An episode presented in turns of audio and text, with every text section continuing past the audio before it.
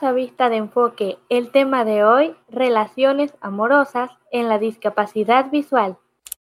Hola, ¿qué tal? Bienvenidos a Vista de Enfoque. Mi nombre es Julián Magallón y el día de hoy me encuentro con mi compañera Susana Lara. Hola, hola. Exacto, en esta ocasión estaremos hablando, y como de costumbre, eh, acerca de las buenas cosas, de las malas cosas, de las vivencias y experiencias que tenemos al momento de querer tener o lograr una interacción de una relación amorosa siendo una persona con discapacidad visual. Por supuesto, es un tema que requiere de muchísima paciencia, empatía e interés, ya que no es nada sencillo de sobrellevar y sobre todo de resolver por todas las condiciones que uno tiene que enfrentar como persona con discapacidad visual. Por ejemplo, eh, para ti, Susana, ¿cuáles han sido eh, las principales eh, problemáticas que, que, han llevado al momento de querer tener una interacción en sentido de relación amorosa? Y pues igual, si en algún momento lo lograste una estabilidad, siendo una persona con discapacidad visual, ¿cuáles crees tú que son las principales problemáticas de eso? Mira, existen muchísimas problemáticas alrededor de este tema porque tenemos la situación de pareja que es entre la propia persona y su pareja. Tenemos la cuestión familiar, la cuestión ya social fuera de la familia y todo eso, quieras o no, influye al momento de nosotros tener una relación. ¿Por qué? Porque acordémonos que Aparte de que tenemos una condición como la discapacidad visual, también somos personas y no estamos exentos a las opiniones que se puedan dar y que si no somos personas en muchas ocasiones con una buena autoestima o que seamos fuertes, ya sea en estos temas más que se aventuran a la psicología, porque porque para tener una relación de pareja también hay que tener en cuenta que hay que tener cierta madurez y tener en cuenta que es más hacia la psicología, psicológicamente estables, es más bien como yo puedo interpretarlo. Entonces sí hay que tener una madurez psicológica para esto. Muchas veces no la tenemos, no nos dicen qué es lo que se debe de hacer o cómo se debe de sobrellevar una relación. Ya más adelante creo que profundizaré un poco más en esto, pero sí es importante entender que si no tenemos las bases para construir una buena relación, por supuesto, no podemos tener una relación. Entonces, el factor social sí influye la familia y por supuesto el tipo de pareja que nosotros queremos o tenemos también va a influir y el cómo vea nuestra condición. Si nosotros tenemos una familia que posteriormente nos apoyó en el camino de la vida, también nos apoyó en nuestras decisiones. A lo mejor el tener una pareja va a ser un poquito más relajado, bueno, el tema en sí. Pero si no, si la sociedad y la familia no nos apoyan o creen que no podemos sobrellevar este tipo de situaciones, porque también se da que hay personas que creen que una persona con discapacidad tiene como que estas manías más como asexuales. ¿Qué quiere decir? Que es una persona que no considera las relaciones de pareja, la sexualidad y demás, no le importan o no lo toman en cuenta, ¿no? A pesar de que su cuerpo esté preparado para ello. Y a veces las personas con discapacidad se percatan de esto, de a ver, sí, soy una persona con discapacidad, pero también puedo tener una familia, puedo tener una relación de pareja y a veces esto no, no lo toman en cuenta, ni la familia ni la sociedad, por miedos, por tabú, por muchísimas cosas, que la verdad, agárrense que este tema va a estar muy bueno. ¿Por qué? Porque son muchísimas cosas las que se pueden hablar de este tema. Exactamente. Eh, hace, hace una variedad de, de temas y anclajes en los cuales pues tenemos que tener cierta importancia. Y como principal, ya siendo una persona con discapacidad o visual o no, o de cualquier clase, sí nos, nos va a tomar eh, muchos recursos. ¿Por qué lo menciono como recursos? porque es por participación de todos o por poner de parte de todos a, a mi criterio o a mi pensar. Em, de por sí ya llevar una vida amorosa siendo una persona normal ya tiene sus dificultades. Ahora, el hecho de ya llevarla siendo una persona con algún tipo de discapacidad y en este caso enfocándonos en la visual, em, te lo va a llevar por parte de tanto en vida social como en apoyo de la familia, como en empatía, em, en inseguridades de, uno mismo. Eh, son como las cosas principales que se encierran en, esa, en esa cápsula de problemas. Porque pues por el lado eh, social, en, en, plan de que pues tengas tus amigos eh, o familia que te gusta apoyar, que pues te quieran apoyar a ti y dejarte tener esa vida amorosa y no estar siempre a, a, tu lado o estar diciéndote, oye, eh, tal persona no me parece o así. En el sentido de, de que se tome mal, porque en ocasiones pues eh, está el, lado de tener una pareja, por ejemplo, nosotros con personas con discapacidad visual, tener una, una pareja sana o una pareja ya eh, lo que es con algún tipo de discapacidad o la misma discapacidad que nosotros. Entonces, en estos dos casos, por parte de la familia, pues en ocasiones hay apoyo siento más que tomándolo del lado de que si esa persona está con una persona sana, eh, está como más la aceptación en ocasiones. Porque dices, bueno, mi. En este caso de los padres, ¿no? Eh, mi hijo, en caso de los hermanos, pues mi hermano o hermana va a estar con una persona que sana y pues le puede brindar el apoyo que necesita siendo una, una persona con discapacidad visual ya sea para desplazarse, ya sea para el día a día, ya sea en sentido económico, para poder mantenerse eh, entre sí, eh, viene un poquito más el apoyo. Pero igual cuando es una persona con la misma discapacidad, otra discapacidad diferente, se tornan un poquito diferentes las cosas. Porque por ambas partes en ocasiones, no digo que siempre sea así, tampoco generalizo, pero por ejemplo, por la parte de, la... En el caso de que la familia de la otra persona sea de la familia sana, de la, de la persona sana, eh, sí será complicado porque en ocasiones ninguna de las familias acepta el hecho de, oye, ¿por, por qué vas a andar con una persona eh, que tenga, tiene discapacidad? Entonces, eh, como que ese lado se opone un poquito más porque en, pensamiento general y en pensamiento cultural, se supone que el hecho de, eh, más por el lado de, de, el sentido cultural, más por ese lado porque supone que es el, al momento de establecer una relación, si más adelante es un tema más serio en sentido de, de un matrimonio o así, se supone que es para que las dos personas se den ese apoyo o se puedan complementar en sentido de lo que pueda llegar a futuro, a pasar, a obtener y a desarrollo en general. Entonces, si se ponen como esas opciones de que en ocasiones no se nos cree capaz, de igual manera siempre vamos a estar comentando las actitudes capacitistas. Entonces, por esa parte ya es una problemática muy fuerte porque eh, sabemos que a lo largo de nuestra vida, siendo adolescentes, siendo adultos, siendo un poco más pequeños, más grandes, siempre va a estar el factor eh, que tú no sabes si vas a estar con esa persona siempre, si no, si lo vas a estar, si no lo vas a estar, eh, cuánto tiempo vaya a durar. Entonces, de por sí está ese factor, agregándole ahora la problemática de que en ocasiones no es, eh, en ocasiones no es bien visto. Igual tenemos el lado de que cuando las dos personas con, tienen discapacidad, eh, los papás tienen en ocasiones como más dudas de, ok, pero ¿cómo le van a hacer? Si a él apoya su familia, nosotros apoyamos a ti, pero cuando ustedes estén más adelante solos o así, ¿quién les va a ayudar? Entonces es otra problemática extra.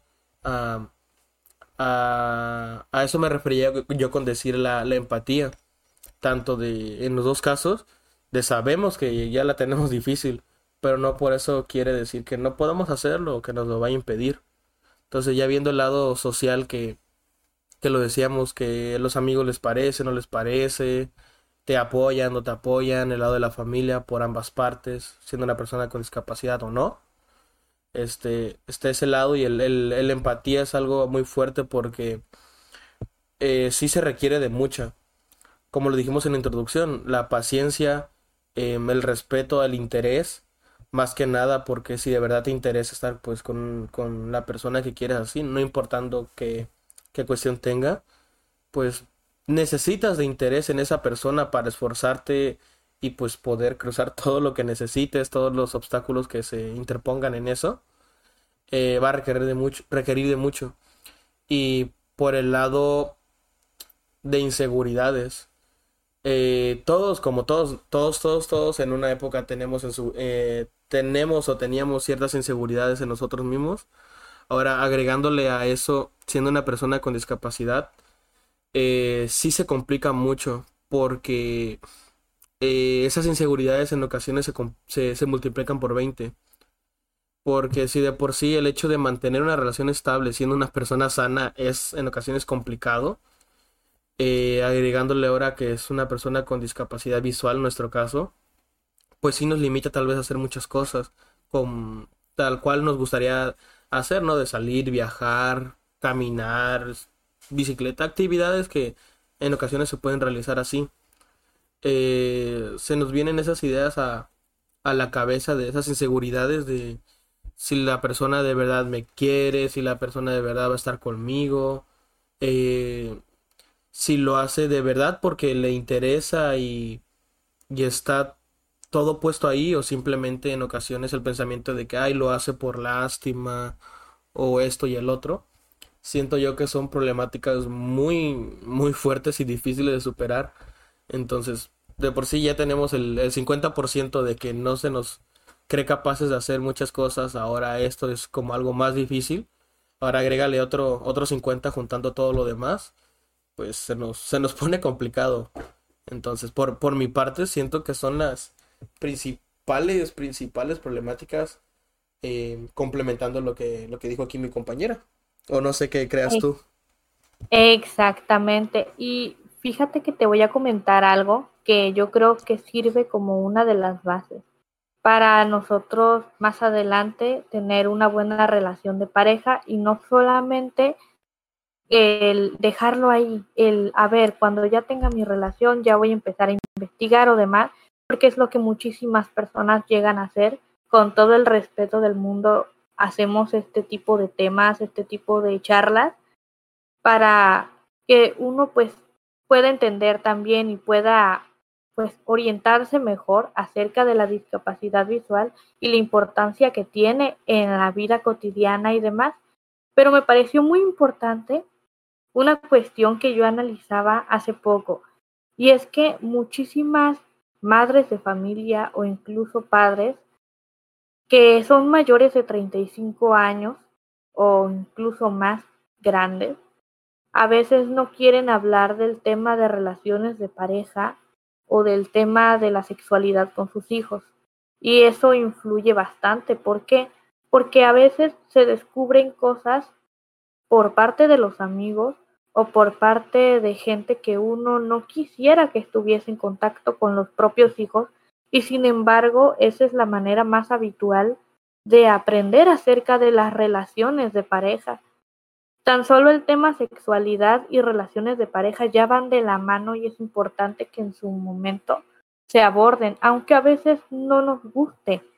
Y la cuestión que yo realmente analizaba era que, a ver, somos en ocasiones adolescentes o fuimos adolescentes y nos encontramos con la situación de que mamá o papá no nos habló, fuimos allá afuera al mundo a descubrir muchísimas cosas y a veces nuestros padres creen que estamos bien o vamos a estar bien. Y cuando tenemos una pareja ya seria, ahora sí que hablando en términos como lo mencionaba mi compañero, ya de matrimonio, de formar una familia, de ser independientes, influye bastante y lo menciono porque a muchísimos de nosotros no nos enseñan en sí lo que es una relación de pareja.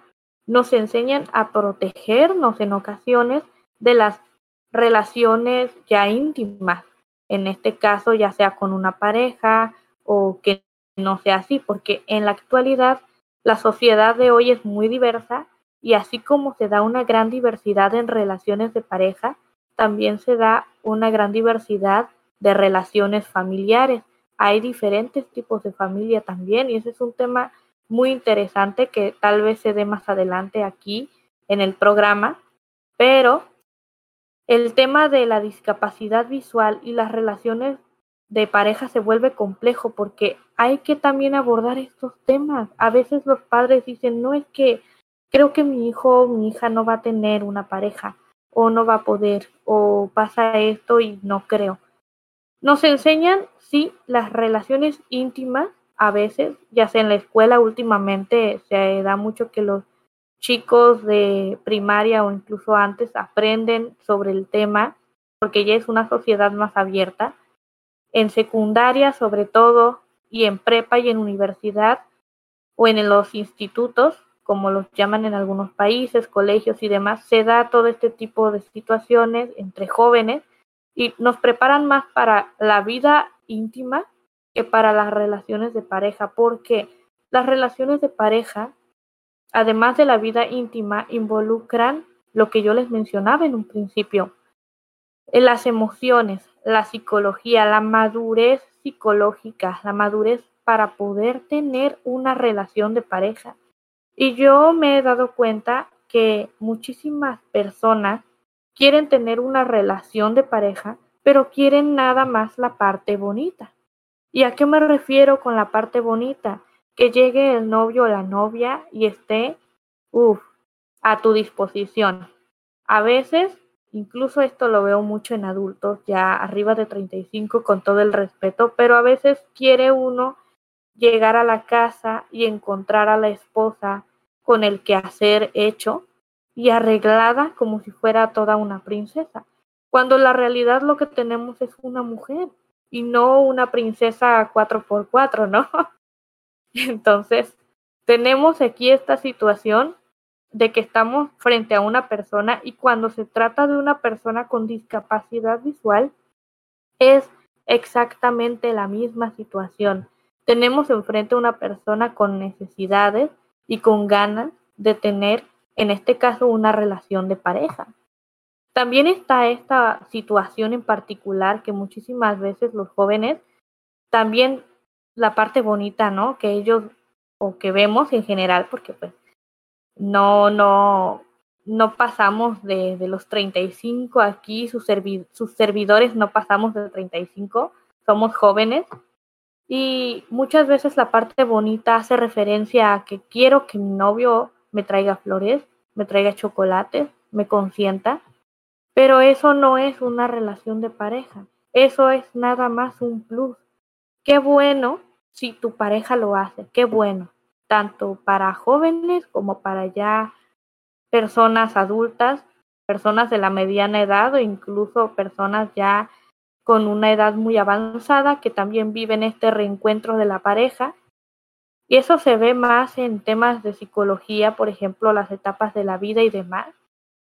Entonces, eh, aquí sí hay que considerar todos esos factores y demás para entender entender, tener empatía, poder tener interés y más que, que tener empatía e interés, comprender perfectamente estas situaciones. Una vez que se nos prepara, pues ya comprendemos, a ver, ¿qué, qué viene? Pues la relación de pareja sana en, en los casos más idóneos, más apropiados, se puede llegar a dar. Pero yo considero eso, que no hay que romantizar demasiado las relaciones porque tienen sus pros y sus contras, pero la parte bonita, les digo, es un plus. Si tu pareja lo tiene, qué bueno.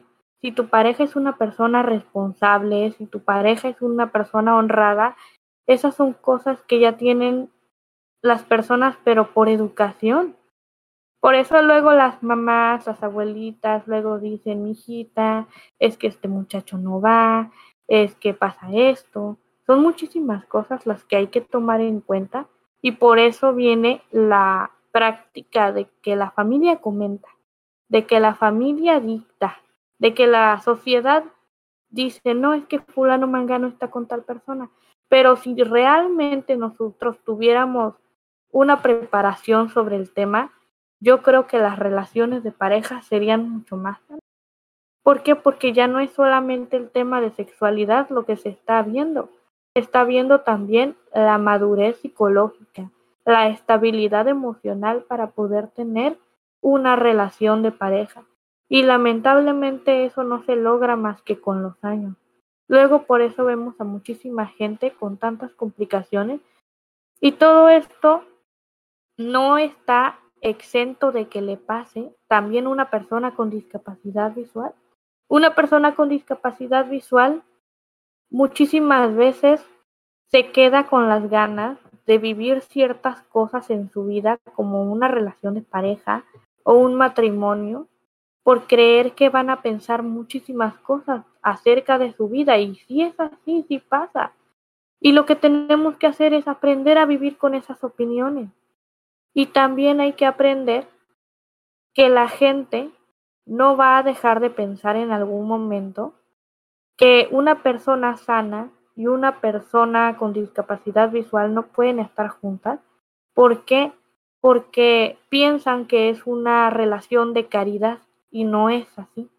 Una persona con discapacidad visual puede estar con una persona sana o puede estar con una persona con discapacidad visual o con cualquier otra discapacidad, siempre y cuando esta persona esté consciente de lo que significa tener una relación de pareja, siempre y cuando esta persona sepa que hay una responsabilidad de por medio con sus emociones, no solamente con las del otro, porque hay gente que cree que la felicidad depende del otro y no es así. Y con todo respeto abordamos estos temas, por eso lo comento de una manera general porque se da en muchos de los casos. También puede ser que no sea el caso de algunos, pero sí puede ayudar a otros. Muchas gracias. Eh, sí, en estas ocasiones, pues, como, como dicen popularmente, ¿no? No es todo miel sobre hojuelas, color de rosa, color de arcoíris. Entonces, cada cosa va a llevar, como cada cosa en sí va a llevar sus problemáticas, sus ventajas, sus desafíos, sus retos, sus recompensas. Entonces, el, al momento pues establecer la relación de, de, pareja, pues quiere decir que uno se va a apoyar con el otro. Entonces, si a mí me hace falta o se me dificulta algo y mi pareja tiene más facilidad para eso, ok, pues me puede ayudar, se me, puede ayudar a facilitármelo más. Si a ella se le complica algo o a él se le complica algo y yo le puedo ayudar, pues lo voy a hacer. Entonces es un trabajo en equipo. Entonces, mm, por ese lado, ese, ese es el trabajo en equipo que en ocasiones, eh, pues decimos, no, pues, ya como se acostumbra generalmente aquí en México, ¿no? El, pues yo me encargo del el, el hombre o el varón en estas ocasiones. Yo me encargo de trabajar y mi esposa o la mujer se encarga de la casa y demás. Cuando pues, no, no es así, ¿no? Por, por parte de ambos, pues pueden trabajar los dos eh, pero más que nada, igualmente la, la, comunicación, confianza y respeto que se tengan. Porque si nos ponemos en comunicación, pues es hablar las cosas bien, a tiempo, eh, como se deben y decir, pues llegamos a un acuerdo, ¿quieres trabajar? Trabajamos los dos, no quieres trabajar, adelante, pues siempre y cuando esas personas estén de acuerdo con, con eso. No, obviamente no se le, primero no se le debe ni se le va a forzar a nadie a nada. Entonces, si se llegara a ese acuerdo en decir, yo ayudo en esto, esto y esto, esto, tú me ayudas, o lo que tú me quieras ayudar es esto, esto, esto y esto, y con eso armar un plan de trabajo. Entonces, poniéndonos una vez de acuerdo, pues ya no tenemos a quien echarle la culpa cuando falte algo, si cada quien tiene sus responsabilidades anteriormente ya, ya habladas. Entonces, por ese lado, pues, es a lo que estamos comentando, igual lo recibimos con el, con el mayor respeto posible.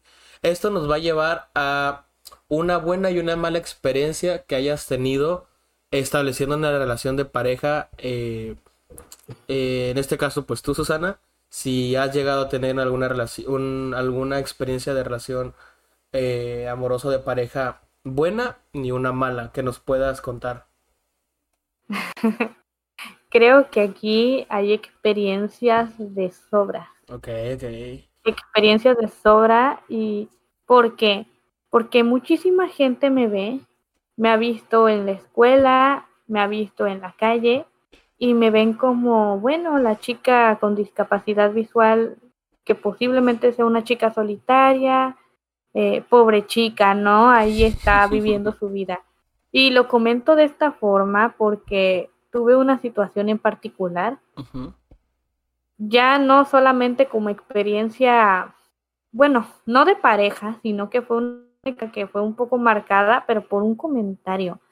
Yo me acuerdo que una ocasión en, en la escuela hubo una persona, no voy a decir si fue maestro, alumno, por respeto, pero sí fue una persona que, pues, en una conversación se dio, ¿no? De que yo comentara acerca de mi vida personal un poco y esa persona, pues, también se abrió un poco y me comentó, oye, si tu vida, eh, sí, todo bien. Yo le decía, hasta que en una de esas le dije, no, pues va, voy a pasar al comedor para poder esperar a, mi mamá y posiblemente pues venga mi pareja desde entonces. Eh, venga mi pareja conmigo y, ya nos vayamos a tal o cual lado y así. Y esa persona se quedó con la impresión de, wow, ¿tienes pareja? ¿Te lo permiten? ¿Es, es, es algo que te dejan hacer? Y yo me quedé, wow, también con mi expresión de wow, porque yo pensaba que a pesar de, que estábamos en un nivel ya universidad, eh, creía yo que a lo mejor iba a haber como que más empatía sobre estos temas, que se iba a ver más normal. Aparte por la sociedad tan diversa que tenemos hoy en día, yo dije, bueno, no creo que sea un problema hacer el comentario, ¿no? Pero vi que esa persona se quedó impresionada porque yo le comentaba que sí tenía pareja en ese momento, que sí pues vivía la vida como cualquier joven de mi edad y sí, fue su impresión.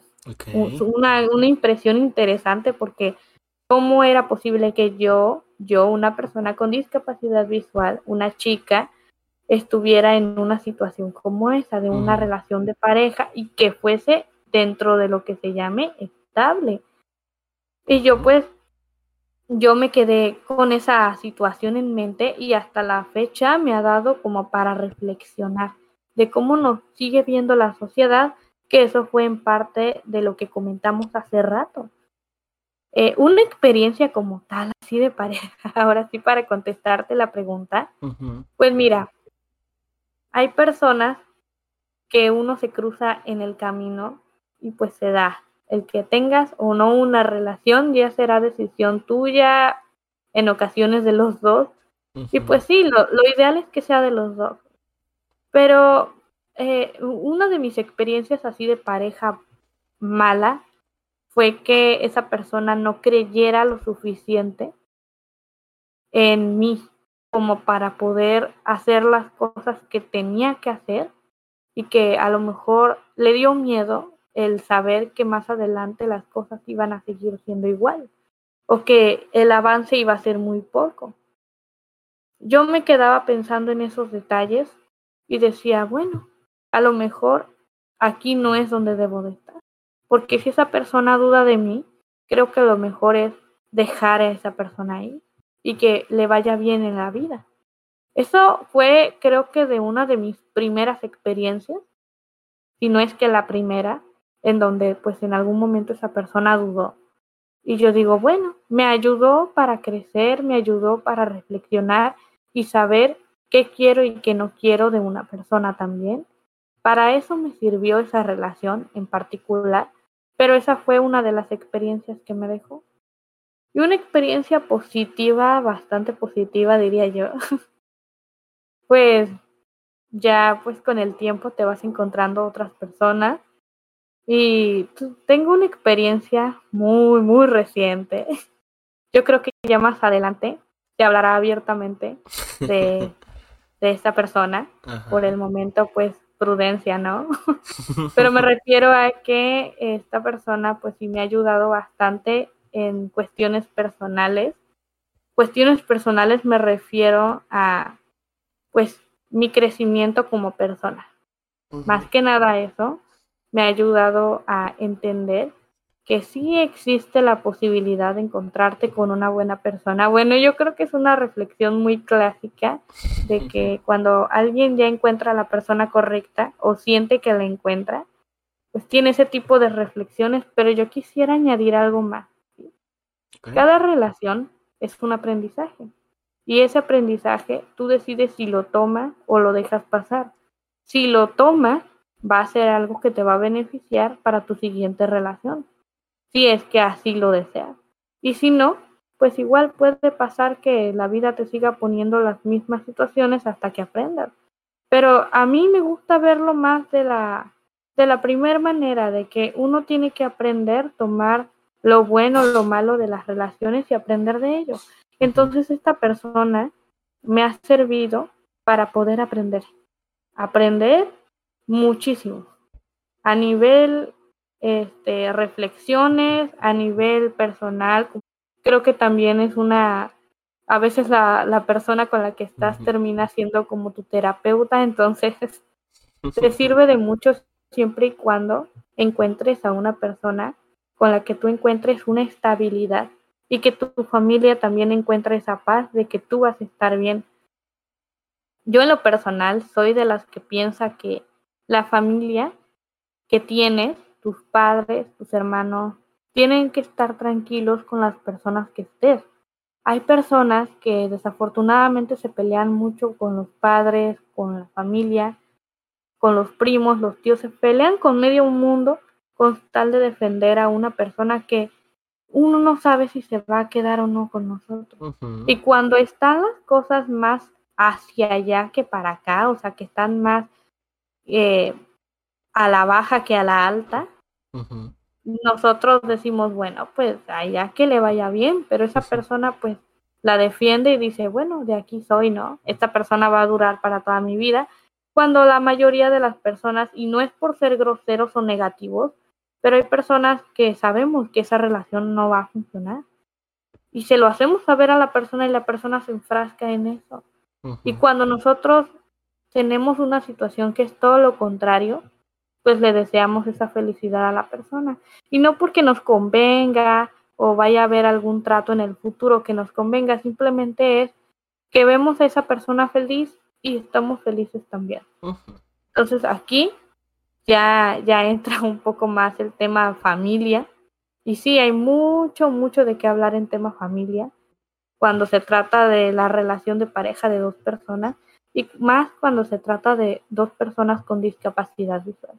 Vamos a dejar hasta aquí nuestra primera parte de nuestro episodio del día de hoy para seguir una continuación en nuestro siguiente podcast. No se lo pierdan. Exactamente. De igual manera les hacemos la invitación a seguirnos en nuestras redes sociales. Le queremos hacer un pequeño aviso. En lo que es nuestra página de Facebook estamos manejando una dinámica que se llama eh, dato informativo y otra que se llama ¿Sabías qué?